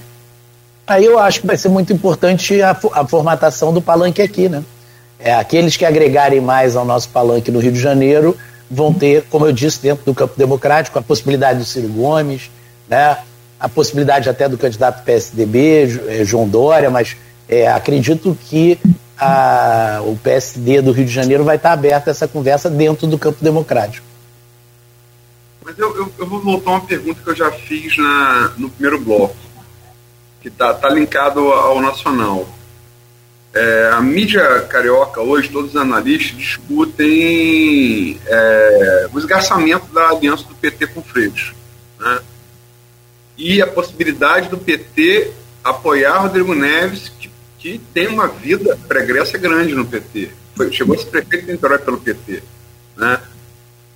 Se Rodrigo Neves conseguiu o apoio do PT, isso não pode pesar na decisão, eu não falo nem na sua, se me perdoe, mas na decisão do próprio Eduardo Paes? Eu acho tão difícil trabalhar em tese. Eu acho que o PT, se tiver uma ruptura com o PSB, vai apoiar o PSD. Vai apoiar o Eduardo Paes. Não acho que esteja próximo, até porque o PDT tem candidato próprio a presidente da República que não dá sinais de desistência. Então, mas o Eduardo tem dito uma frase que eu concordo, a gente tem que sair desse momento, esse momento já virou. Eu acho que nós temos que ir para a nossa campanha. É óbvio que se esses partidos nos procurarem, nós estamos abertos à conversa, ao diálogo, como sempre estivemos. Nós já recebemos o presidente Lula, eu estive pessoalmente com o presidente Lula numa longa conversa no final do ano passado, temos o maior respeito pelo presidente Lula, estamos conversando com outros desse campo democrático, mas é hora de botar a nossa campanha na rua. Agora, falar em tese, num apoio ao PDT, acho muito pouco provável, tá? Acho muito pouco provável, até porque o PDT tem o seu candidato a presidente. Acho, inclusive, que a ruptura com o PSB, a tendência do PT e das lideranças estaduais do PT é muito mais vir para o nosso campo do que para o campo do PDT. Você falou agora há pouco, mais cedo, de que essa coisa de terceira via ficou meio espraguejada aí nessa eleição. Foi também por conta de Sérgio Moro ter, inclusive, já anunciado a desistência aí da sua candidatura, não deve ser candidato a presidente. E como você viu a participação de Sérgio Moro nessa trajetória toda de juiz a ministro e a pré-candidato a presidente? Eu acho que todas as escolhas dele foram legais, legítimas, mas foram escolhas erradas na minha leitura. Quando ele assumiu o Ministério da Justiça, eu dei uma entrevista que ficou muito polêmica, dizendo que aquilo era um erro, era legítimo, ele tinha biografia para aquilo, ele era juiz federal, era legal, na medida que ele se exonerou do cargo público dele, mas era um erro. Por que era um erro? Porque levava para dentro de um governo que é algo naturalmente conjuntural, o patrimônio do combate à corrupção. Todos nós nos preocupamos com o combate à corrupção no Brasil, só que ele tem que se dar dentro da lei. o combate à corrupção ficou, de certa forma, folclorizado. Quando ele vai para dentro do governo e depois rompe daquela forma, obviamente isso atingiu todo aquele, com erros e acertos, o patrimônio de uma esperança do povo brasileiro, que era a esperança de combater a corrupção, né? Isso enfraqueceu muito a posição dele. Depois ele vai para um outro ambiente, que é um ambiente político, também sem um projeto claro de partido, mudando de partido. Então acho que ele cometeu muitos erros. Acho que não são só erros dele, tá, Nogueira? Para ser muito justo, acho que todo esse campo democrático, a chamada terceira via, vem cometendo erros. É uma bateção de cabeça, né? Dá uma ideia de que ninguém sabe muito bem para onde quer ir, né? Todo dia o sujeito muda de partido, se filia, vai para o outro. Pode ser candidato por um, mas pode ser pelo outro. O presidente de um partido convida a liderança do outro. Que é um negócio assim, dá uma sensação, uma barafunda. Eu imagino assim, todos nós ficamos com um olhar meio, poxa, onde essa gente quer ir? Por isso que eu falei que terceira via está ficando meio... Terceira via está parecendo mais ou menos um jogador pereba que quer entrar em campo, né? Ah, eu quero ser alternativa, aquele último a ser escolhido. Não, entendeu? Na rodinha dos amigos não dá. Tá ficando feio. Então, assim... Acho que esses erros pagam preço. O que me preocupa institucionalmente na questão do Dr. Moro é que, da mesma forma que eu era um crítico aos abusos da Lava Jato, eu também sou um crítico a esse regime de volta ao que era antes. Eu não acho que o país possa ficar sem uma estrutura de combate à corrupção. Ela tem que se dar dentro da lei, do aprimoramento dos institutos. Então nós deveríamos agora estar preocupados em melhorar a lei da delação premiada, em tratar da lei da leniência. Não sei se nossos ouvintes, nossos telespectadores, os Estados Unidos são um país mais avançado institucionalmente que o Brasil, demoraram 100 anos para elaborar uma lei de leniência que protegesse as empresas e punisse os diretores das empresas envolvidos em corrupção. Foram 100 anos. E como é que eles conseguiram isso? Quando a lei ficou objetiva. Então, se a empresa denuncia o próprio diretor antes de um processo... há uma série de critérios objetivos. Então a lei tem que buscar essa objetividade. A minha preocupação é que a retirada do mundo do combate à corrupção da Lava Jato signifique a volta das notícias de que voltou a ser tudo como era antes: orçamento secreto, ninguém sabe para onde vai o dinheiro público, aí daqui a pouco voltam os escândalos. E o que isso gera? De novo, gera perda de confiança na democracia, gera a população deixando de acreditar na política como solução para os seus problemas. E isso nos leva à iminência de um sistema autoritário. E o autoritarismo, nós sabemos o que gera. Gera violência, cerceamento da imprensa, gera atraso, gera retrocesso. Então, esses processos estão todos ligados. E acho que o Moro, pelo papel histórico que ele teve no combate à corrupção, acabou prestando um desserviço a esse processo institucional. Felipe, estamos chegando ao final desse bloco. Vou dar um texto mais direto e talvez não ao pré-candidato, fazer o cidadão e ao homem político no sentido aristotélico, né? Homem animal político. Qual a sua projeção, a sua, Felipe, para a eleição presidencial? Uma eleição que promete ser uma das mais disputadas da nossa história recente, né? O que você projeta? Eu estou muito preocupado, Léo. Eu estou muito preocupado com a violência no processo político. Acho que as pessoas estão muito agressivas. Isso, nós somos um continente com mais de 200 milhões de habitantes. Muito preocupado que esse processo político seja um processo que diminua a nossa democracia. Então, por isso que a gente tem que conversar dessa forma aqui todos os dias. Não é simples. Veja como não é simples. Eu fico me punindo aqui porque eu estou usando termos institucionais, jurídicos, mas não é simples. Passar para a população o que está acontecendo, o que está em jogo, que é o futuro da democracia, da liberdade. Ou o país retoma o crescimento, ou o país entrega para a população o que ele prometeu na Constituição de 88, ou a população deixa de acreditar na Constituição de 88. Então, acho essa eleição uma eleição decisiva para o futuro do Brasil. Do Brasil como nós sonhamos, aquele Brasil grande, democrático, que esse país pensou e chegou a sonhar ser, principalmente na virada dos anos 50 para os 60. Então, assim... esse país decadente pode virar a ser um arremedozinho aí das ditadurazinhas autoritárias que você citou aqui no início. O grande Brasil democrático está em risco. Essa eleição marca isso, e isso exige responsabilidade de todas as lideranças envolvidas, de todos os campos, né? De todo o campo político que realmente tenha compromisso com a democracia. Bom, você está falando... Desculpa, pois não? Perdão, Arnaldo. Não, queria falar diretamente sobre os pré-candidatos colocados, Felipe. Você falou uma coisa que concorda, a terceira via virou quase pejorativa, né? Não tem ainda um nome, bate-se na cabeça. E temos uma polarização desenhada entre Lula e Bolsonaro. Estamos aí há pouco menos de 6 meses das urnas. Você acha que ainda há espaço para furar essa polarização? Há ainda condições de criar um ambiente para que um outro nome chegue com força à corrida presidencial? Ou deve realmente ficar nesse ambiente polarizado? Pela última pesquisa com índice, por exemplo, espontâneo de mais de 30% do presidente Lula, do presidente Bolsonaro com mais de 20%, acho muito difícil. Sendo muito sincero, acho muito difícil. Acho que quase impossível que você tenha... acho legítimo, acho que vou usar o termo terceira via, acho que os outros do campo democrático, até porque isso influencia nos futuros governos, né? Tem que construir as suas agendas, tem que apresentar essa agenda à população. Essa é uma eleição de troca de guarda geracional. O presidente Bolsonaro está entrando nos 70, o presidente Lula se aproximando dos 80. Nós temos que olhar a política além dessa eleição. Acho que isso vai fazer parte desse jogo, mas acho que dificilmente o segundo turno não será entre Luiz Inácio Lula da Silva e Jair Bolsonaro. O programa está recebendo Felipe Santa Cruz, ex-presidente da OAB Nacional, e pré-candidato a governador do estado do Rio de Janeiro.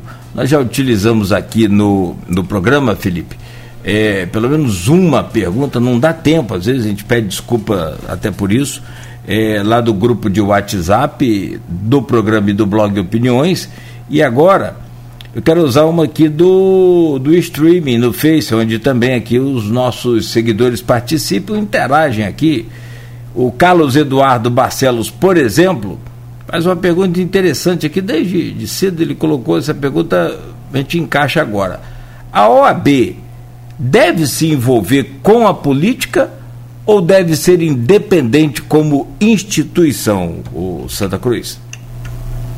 Com a política partidária, jamais. A entidade não pode se envolver com a política partidária, agora ela no Brasil tem um papel que é político-institucional. Veja, vou dar um exemplo para que o nosso ouvinte entenda bem. Nos Estados Unidos, as BAR, que é o correlato da OAB, que é a OAB de lá, a Ordem dos Advogados de lá, elas não se envolvem em nenhuma política institucional. São entidades de atuação privada. A nossa advocacia brasileira, ela tem um histórico de luta pela democracia. Quando o estudante de direito vai receber a sua carteira, ele se forma e passa no exame de OAB, ele não promete ficar rico com a advocacia ou bem atender o cliente. Ele promete defender a justiça social, ele promete defender o meio ambiente, ele promete defender o Estado Democrático de Direito. Então, a Ordem dos Advogados, como se constituiu no Brasil, ela tem um papel político-institucional, principalmente na defesa da democracia. Então, esse papel político, com P maiúsculo, a Ordem tem e deve ter. Inclusive, por isso, e é isso que é importante que o nosso ouvinte saiba, a advocacia brasileira possui garantias e direitos que outras no mundo não têm. Então, a Ordem dos Advogados é organizada nacionalmente, por exemplo, nos Estados Unidos e na Índia, que tem mais advogados que o Brasil, não são entidades nacionais. Nós controlamos a nossa inscrição, então é a Ordem que faz o seu exame de ordem e faz a punição disciplinar dos seus inscritos. Nós temos uma lei federal conquistada na minha presidência, que é a maior vitória dos últimos 30 anos, que criminalizou a violação das nossas prerrogativas. Então, por exemplo, se um cidadão hoje precisar do socorro aí numa delegacia de Campos e o seu advogado for atacado pela autoridade, nós sabemos que o Brasil é um país de muito abuso de autoridade, há uma lei positivada na minha presidência que diz que aquilo é crime. Isso não é uma garantia do advogado, é uma garantia do cidadão que precisa agir, né, em face do Estado. Então, este papel da OAB de defesa da democracia, esse papel político-institucional, é uma obrigação da ordem, inclusive está no nosso estatuto, que é uma lei federal, que é outro privilégio, outra prerrogativa que a advocacia brasileira tem. Então, é esse papel, claro, né, que nós devemos ter, essa missão da OAB. É claro que a política partidária não faz parte da agenda da ordem. Felipe, eu vou entrar num assunto que já fiz isso de maneira reservada e de público peço desculpas, porque perdi meu pai também e sei o quanto isso é uma coisa que mexe muito com a gente, mas se tornou um assunto público, né, levantado pelo próprio presidente da República. Em julho de 2019, ele falou o seguinte, na época, querendo fazer uma junção do caso do Adélio, que o esfaqueou na campanha de 2018 em Juiz de Fora, com a morte do seu pai. Eu vou colocar aqui o áudio, deixar o próprio presidente falar por si. Ele disse o seguinte: a OAB impediu que a Polícia Federal entrasse no telefone de um dos caríssimos advogados. Qual a intenção da OAB? Quem é essa OAB? Um dia, se o presidente da OAB quiser saber como é que o pai dele desapareceu, o presidente militar conta para ele. Ele não vai querer ouvir a verdade. Conta para ele. A versão é a minha versão. Aqui, a minha vivência, né, me fez chegar a essas conclusões naquele momento. O pai dele integrou a Ação Popular, o grupo mais sanguinário e violento da guerrilha lá de Pernambuco, que veio desaparecendo no Rio de Janeiro. Bem, isso gerou resposta da uma nota de repúdio da OAB, à época. Eu vou ler aqui um trecho dela. Todas as autoridades do país, inclusive o senhor presidente da República, devem obediência à Constituição Federal, que institui o nosso país como Estado Democrático de Direito e tem seus fundamentos a dignidade da pessoa humana, na qual se inclui o direito ao respeito da memória dos mortos. Você, Felipe, em carta aberta ao presidente, disse, vou destacar um trecho: o mandatário da República deixa patente seu desconhecimento sobre a diferença entre público e privado, demonstrando mais uma vez traços de caráter graves em um governante, a crueldade e a falta de empatia. Destaco também o que disse na época a diretora da Anistia Internacional, Jurema Werneck, um trecho: é terrível que o filho de um desaparecido pelo regime militar tenha que ouvir do presidente da República, que deveria ser o defensor máximo do respeito e da justiça no país. Declarações tão duras. Enfim, seu pai, de fato, integrou a luta armada contra a ditadura, desapareceu. E depois que o presidente falou isso, surgiu foi revelado na época sigiloso, mas aí com o tempo, né, esses documentos eles se tornam públicos, um documento do Ministério da Aeronáutica datado de setembro de 78, 1978, onde, em conteste, seu pai foi preso em 22 de fevereiro de 74. E segundo, aí chega, por isso que esse assunto também envolve Campos, segundo o ex-delegado do DOPS, Cláudio Guerra, no seu livro Memórias de uma Guerra Suja, o corpo de seu pai ele teria buscado na Casa da Morte, em Friburgo, transportado até a usina Cambaíba, que é uma usina extinta em Campos, e queimado o corpo de seu pai, junto com outros mortos ali pela ditadura, né, na Casa da Morte, nos fornos da usina Cambaíba. Enfim, como é que você... peço desculpa de novo, é um assunto delicado, mas como é que você se posiciona em relação a tudo isso, hoje?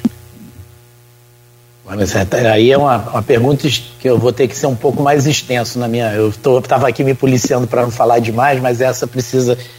Primeiro, assim, aquilo que eu disse, eu fui criado pela minha mãe, depois eu não tenho nenhum tipo de... Eu tenho muito orgulho da... Caiu. Acho que entrou alguma ligação lá. Ah, voltou. Eu tenho muito... Não, vira a câmera... Você tá me vendo? Tô só. Não, mas só virar a câmera. Por favor. Só girar a câmera. Isso. Não. Voltou? Não, voltou que tá. Aí. Tá. Não tô vendo mais vocês aqui na minha tela. Não. Alguma coisa que você... Aí. Perfeito. Pronto, está perfeito. Então, posso começar? Então, assim, eu tenho seguido minha vida na minha posse, eu falei isso num adágio, numa frase do Marcos Freire, que foi um grande resistente à ditadura militar, da terra da minha família, originária da minha família, que é Olinda, Pernambuco, que é sem medo, sem ódio. Eu acho que as pessoas não têm que ter ódio, olhar o futuro. Eu sempre fui voltado para o futuro, mas eu tenho muito orgulho da história do meu pai. Meu pai resistiu à ditadura. Você vê como é braba e é forte a presença do presidente da República. Meu pai não foi da luta armada, né? Meu pai foi um grupo AP, meu pai era um militante católico, né, da Juventude Católica. A Juventude Católica funda a Ação Popular, né, já na ditadura, e parte dela vai depois, nos anos 70, para a PML, que é a Ação Popular Marxista-Leninista. Meu pai nunca foi um militante da resistência armada à ditadura, não que se justifique o assassinato desses militantes sob guarda do Estado, né? Mas nunca foi. Meu pai era um estudante de direito, prestes a se formar, com um filho pequeno, funcionário público. Ele tinha passado num concurso público em São Paulo. Ele era funcionário público da Companhia de Águas e Esgotos de São Paulo, e tinha vindo ao Rio de Janeiro visitar. O que ele fazia? Ele mantinha relações, contatos, um amigo de infância dele, da AP, que militou com ele, chamado Eduardo Collier. Os dois desapareceram, meu pai teria sido, né, o corpo dos dois incinerados aí em Campos. Essa história, para mim, é uma história bem resolvida, com os traumas de qualquer filho, com os sofrimentos de qualquer filho que perdeu na infância muito pequeno o pai. Isso não é um privilégio meu, não é um assunto que seja só meu. A violência, a morte leva muitos pais, infelizmente, de muitas pessoas, e esse assunto na minha vida era um assunto, digamos, resolvido. O presidente da República, e aí eu acho isso marcante do que penso sobre Jair Bolsonaro, não escondo isso, e acho que esse episódio me ensinou isso. O presidente da República é uma pessoa cruel, né?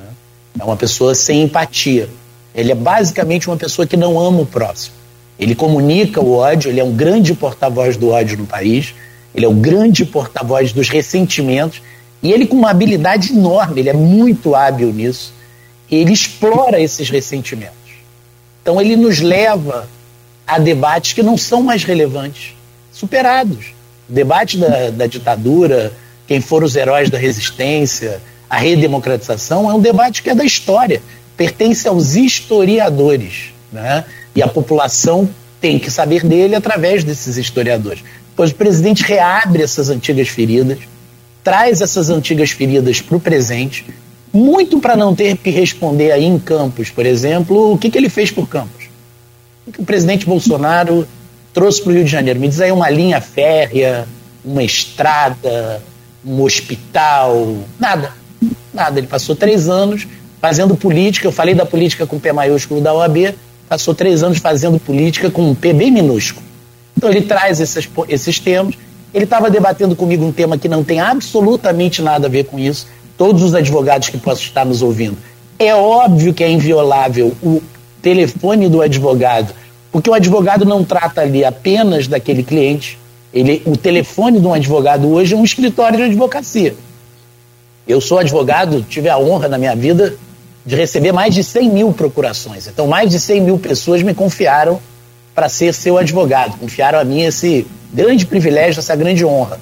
No meu telefone tem assuntos que tratam desses 100 mil, e muitos desses assuntos não podem, são sigilosos entre o advogado, que isso é uma garantia da democracia, e aquele cliente. Então esse sigilo, que é uma obrigação da ordem, o presidente não entende, ou finge não entender. A partir daí ele faz um ataque pessoal a mim, a minha família, extremamente cruel, né? Não tanto a mim, que sou uma pessoa forte, uma pessoa pública, com todas as dores que me dá, mas, por exemplo, em relação às minhas tias, em relação à minha avó, que ainda era viva, ele pratica um segundo homicídio contra o meu pai. Primeiro, ele distorce a vida do meu pai, que nunca pegou numa arma, né? Era um estudante de direito, transforma meu pai num perigosíssimo terrorista na visão dele, usa essa máquina que ele tem de pessoas, desculpe o termo, ignorantes, que ficam reproduzindo as coisas nesses grupos de WhatsApp sem conhecer a história, né? Essa máquina não tem um alcance delimitado, você nunca vai conseguir conversar com todas as pessoas que ouviram aquela mentira. Então mente sobre a OAB, mente sobre a história do meu pai, termina mentindo que meu pai foi assassinado pelo Estado, foi reconhecido O presidente é tão adepto, apoiador dos Estados Unidos, foi reconhecido pelo governo Jimmy Carter. Meu pai está na primeira lista de 100 pessoas desaparecidas no Brasil, acho que a lista à época tinha 70 pessoas, que o governo americano cobra explicações do governo brasileiro. Né? O meu pai estava sob guarda do Estado, e isso foi reconhecido por Golberindo Couto Silva, que era o principal general de sustentação do governo Geisel, quando ele vira para minha mãe e para minha avó, e diz que o caso do meu pai ainda tem solução, que minha avó pode ir para casa, que ele resolveria aquele caso. Então o presidente reabre essas feridas, leva a discussão para um campo que não interessa a ninguém, e faz isso como uma estratégia para fugir do debate que importa. Então assim, eu aprendi muito sobre Jair Bolsonaro, aprendi muito sobre esse espírito, inclusive sobre a sua covardia, o presidente é extremamente covarde. Então ele ataca, ele usa o seu espaço para atacar e depois ele recua, como ele fez no 7 de setembro. Quem é o Jair Bolsonaro? É o Jair Bolsonaro que pediu desculpas escritas ao Alexandre de Moraes ou é o Jair Bolsonaro que quer o fechamento do Supremo? Qual é o Jair Bolsonaro que vai surgir no 1º de janeiro se ele for reeleito? Esse Jair Bolsonaro que entregou o governo para o Centrão e para os deputados através do orçamento secreto ou o Jair Bolsonaro de pitbull que quer o golpe militar? Né? Mas o presidente ele ataca e depois ele recua. Então eu fiz uma peça assinada por todos os presidentes vivos da OAB, fui ao Supremo e pedi que o presidente me contasse a luz. Ele não disse que ia me contar. Tudo que eu quero na minha vida é saber o que houve com meu pai. Eu sei que meu pai não volta mais, minha mãe sabia isso, minha avó sabia isso, mas ela quer saber o que aconteceu no desfecho, nos últimos momentos da vida do meu pai. Isso, para quem perdeu um parente, sabe a importância disso. Se chama fechar o luto, encerrar a história, saber o que aconteceu. As pessoas querem essa verdade. O presidente disse que sabia, ele é o presidente da República, é o supremo mandatário do país. Então eu fui ao Supremo e o Supremo pediu que o presidente dissesse. O presidente fez o quê? Como costuma fazer? Não foi bem isso. É o alto lá, é o passo atrás. O presidente foi covarde, foi mentiroso, ele explora a ignorância das pessoas e nos obriga a fazer um debate que não tem mais o menor cabimento. Mas em vez de estarmos debatendo o que vai acontecer no Porto do Açu e o emprego do Rio de Janeiro, que perdeu 700 mil empregos em uma década, nós estamos debatendo o que aconteceu na ditadura militar. Ele está sendo vitorioso num debate que não diz respeito mais a ninguém. Nós já superamos isso, inclusive com a lei da anistia, optando por olhar para frente, optando por reconstruir, optando por pacificar o país. Porque o presidente quer é voltar o país para um conflito já superado. Vou fazer uma pergunta, eu concordo com você, mas como o assunto acabou envolvendo o Campos, vou fazer uma pergunta, duas perguntas, aliás. Primeira, se você acredita, você e sua família, aliás, acreditam... A sua avó ainda era viva, é verdade, me lembro disso. Se vocês acreditam na versão dada pelo Cláudio Guerra, e se acreditando, se vocês já estiveram lá, porque hoje esses fornos existem ainda, as instalações, embora a usina esteja desativada, se vocês chegaram aí ao local, alguns de vocês. Eu não posso falar para a minha família toda, por exemplo, meu tio não acredita... Alguns não acreditam, inclusive meu tio é uma pessoa que participou desse processo de investigação muito mais profundamente do que eu. Eu, pessoalmente, não sei se por um instinto de filho que quer acreditar, eu acredito. Algo em mim diz que é verdade, acredito e participei um dia desse de uma audiência da Justiça Federal aí de Campos, disse isso, acredito. Passei sim já lá na usina. Para mim, talvez como filho que quer um fechamento para essa história... Na minha cabeça, meu pai está aí, enterrado em Campos, ou foi, né, foi recebeu o seu descanso final em Campos. Eu só posso falar desse ponto de vista pessoal, entendeu, Luiz? Eu acredito. Eu não vejo por que um delegado vir a público inventar uma mentira tão sofisticada, sabe? Que envolvendo nomes, envolvendo horas, envolvendo pessoas, envolvendo lideranças, um ex-senador da Arena... Vejo razão por uma mentira tão... que trouxe para ele, inclusive, reflexo. Ele está respondendo uma ação penal do Ministério Público Federal. Então, eu acredito, pessoalmente. Arnaldo? Felipe, além dessa polêmica com o presidente, na posse da OAB, na posse da nova diretoria, recentemente no mês passado, você citou o vice-presidente Mourão como chamado de democrata e disse que a OAB freou um espírito golpista. Não foi diretamente, mas parece ter sido um recado ao presidente Bolsonaro, do qual você, enquanto presidente da OAB, teve alguns enfrentamentos. Como o presidente da OAB, Felipe Santa Cruz, teve esse embate com o presidente e conseguiu frear isso que você chama de espírito golpista? Arnaldo, eu não tenho dúvida nenhuma. É que um dia eu vou escrever um livro sobre isso, sobre aqueles primeiros meses em Brasília. Eu chego a Brasília para tomar posse no dia 31 de janeiro. O presidente tinha 31 dias de mandato. Ele se voltou contra a OAB, depois ele se voltou contra o Congresso. Foi importantíssima a resistência do deputado Rodrigo Maia, também filho do exílio, né? Aqui se falou em César Maia. O Rodrigo nasceu quando o pai estava exilado no Chile, na ditadura militar. Foi importantíssimo o papel dele naquele momento. Foi importantíssimo o papel do judiciário, e aí a OAB como parte do sistema de justiça. O presidente em vários momentos esticou essa corda. Vocês que são pessoas, né, que conhecem a história, viram e viveram e comentaram essa história. Em vários momentos o presidente flertou com a possibilidade de ruptura. Em vários momentos os grupos que apoiam o presidente chamaram pessoas para a porta do Congresso, para fechar o Congresso, chamaram pessoas para a porta... Eu, como presidente da Ordem, já em março de 2019... liderei 200 entidades que foram ao plenário do Supremo Tribunal Federal defender o Supremo Tribunal Federal como instituição. Veja, eu tenho minhas críticas ao judiciário. Aliás, advogado que não tem crítica ao judiciário não é advogado. Somos os mais críticos ao judiciário. Mas você não faz essas críticas defendendo o fechamento do judiciário, né? Quando você...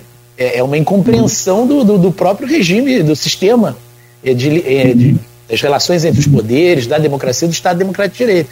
Então, eu liderei 200 entidades, Firjan, Fiesp, CNBB, Associação dos Bispos Evangélicos, sindicatos, na defesa da nossa democracia, do poder judiciário. Então, foram muitos os episódios que chegaram até o 7 de setembro. No 7 de setembro, o presidente da República verificou que ele não tinha verdadeiramente forças, não tinha povo na rua para ele... flertar ou seguir o seu namoro com a ideia de ruptura. Então ele embaixa as armas, entendo eu que temporariamente, faz esse acordo político com o Centrão, cede os espaços de governo e vira o Bolsonaro comedido dos últimos meses, que vai, acredito eu, até a eleição. Mas que a democracia brasileira corre riscos, eu não tenho nenhuma dúvida. E era disso que eu estava falando. Eu acredito que existam militares democratas, acredito não, sei que existem. As pessoas podem ser de direita, de esquerda, de centro, e serem democratas, né? Aliás, a maioria das pessoas assim o são. Não importa, eu digo isso sempre, o presidente represente um pensamento de direita é absolutamente legítimo. O presidente represente um pensamento conservador é absolutamente legítimo. As pessoas pensam dessa forma e, em dado momento, podem ter uma visão majoritária, serem majoritários dentro da sociedade. Agora, o que não pode... é um presidente que, quando assumiu, botou a mão em cima da nossa Constituição, jurou defendê-la, descumprir a Constituição.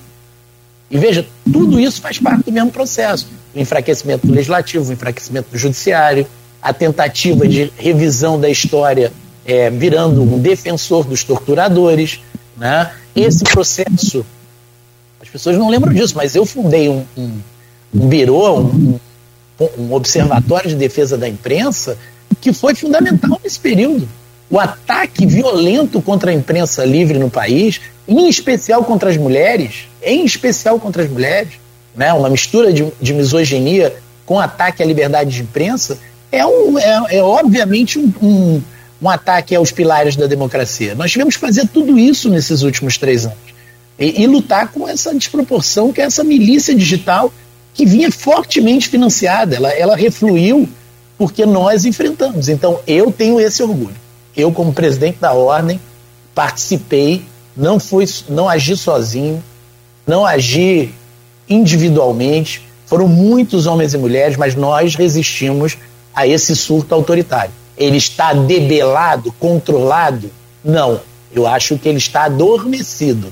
E cabe a nós agora uma vigilância redobrada para que a democracia não morra no nosso país. É, rapaz, a hora voou, hein? 8h56, você falou em jogador pereba aí, mais cedo, né? Por conta da terceira via, eu me lembro agora de jogo bom. Quando o jogo é bom, a hora sempre voa. É, assim, quando você está vendo o time do Fluminense, por exemplo, jogar, o jogo passa rápido. Santa Cruz, quero te agradecer, porque o Arnaldo, o Aloísio e o Carlos Alberto são flamenguistas, cara. Então tem que fechar a semana aqui, pô. Quando é que vai acontecer isso de novo? Daqui 10 anos? Eu tenho que aproveitar, cara. Nem que eu... Tem que curtir, né? Nem que tem eu que levo... curtir. Essa semana é pra curtir. Ou leve a suspensão ou a demissão dos dois. Você torce pro? Eu sou Flamengo. Então fechou. Oh, Santa Cruz, eu quero te agradecer muito, transmitir aqui um abraço de toda a nossa equipe, é claro, de todo o grupo Folha da Manhã. É, amanhã, inclusive, né, Luísio e Arnaldo, vocês podem falar melhor depois, ou agora, essa parte dessa entrevista, os melhores momentos e trechos aí deve estar do jornal impresso, Folha da Manhã, né? E transmitir também um abraço lá do doutor Stelid, né? Carinhosamente mandou aqui uma mensagem aqui, registrando, né, o carinho, o doutor Rodrigo Gentil, né? E o respeito que tem por você também. E sobre... Ah, sim. E sobretudo, mais uma vez, te agradecer e desejar boa sorte aí na sua caminhada, na sua trajetória agora, mais uma vez, política, né? E espero que em breve esteja conosco aqui para aquele café, conforme a gente falava aqui no intervalo. Muito obrigado. Agradeço, obrigado pela oportunidade, né? Quero dizer que para mim é muito importante que esse processo político também seja isso que a gente fez aqui nessa manhã, seja um processo de tolerância, de diálogo, de aceitar as divergências, seja um processo de diminuição dos ódios, que a gente possa discutir os temas do Rio de Janeiro com a maior profundidade possível. Acho que foi você que disse que, claro, nunca é possível aprofundar tudo o que é necessário, mas com profundidade e seriedade. Estamos aqui num divisor de águas da nossa democracia, como eu disse, acho que a gente vai escolher o caminho para o Brasil, mas também do Rio de Janeiro, né? Ou revertemos a decadência que nosso Estado vive, ou viver no Rio de Janeiro será cada vez mais difícil.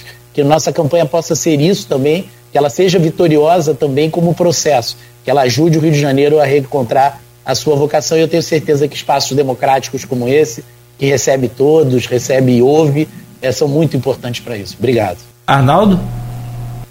Vou agradecer mais uma vez também ao Felipe pela entrevista, desejar boa sorte nessa caminhada para a candidatura, que se confirmar candidato, e quem sabe até lá a gente volte a conversar aqui mais uma vez sobre projetos, sobre planos para o estado do Rio de Janeiro. Abraço. E fechando, Aloysio. Quero agradecer ao Felipe e peço desculpas para tocar sobre o porque eles acabaram envolvendo Campos, né?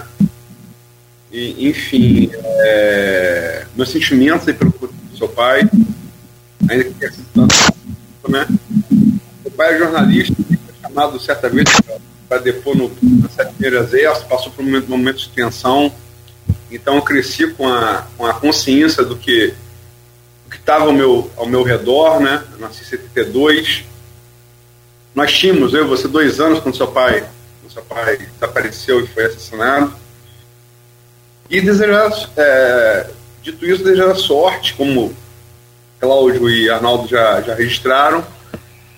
E o espaço fica aberto, independente de convenção partidária, de resultado eleitoral,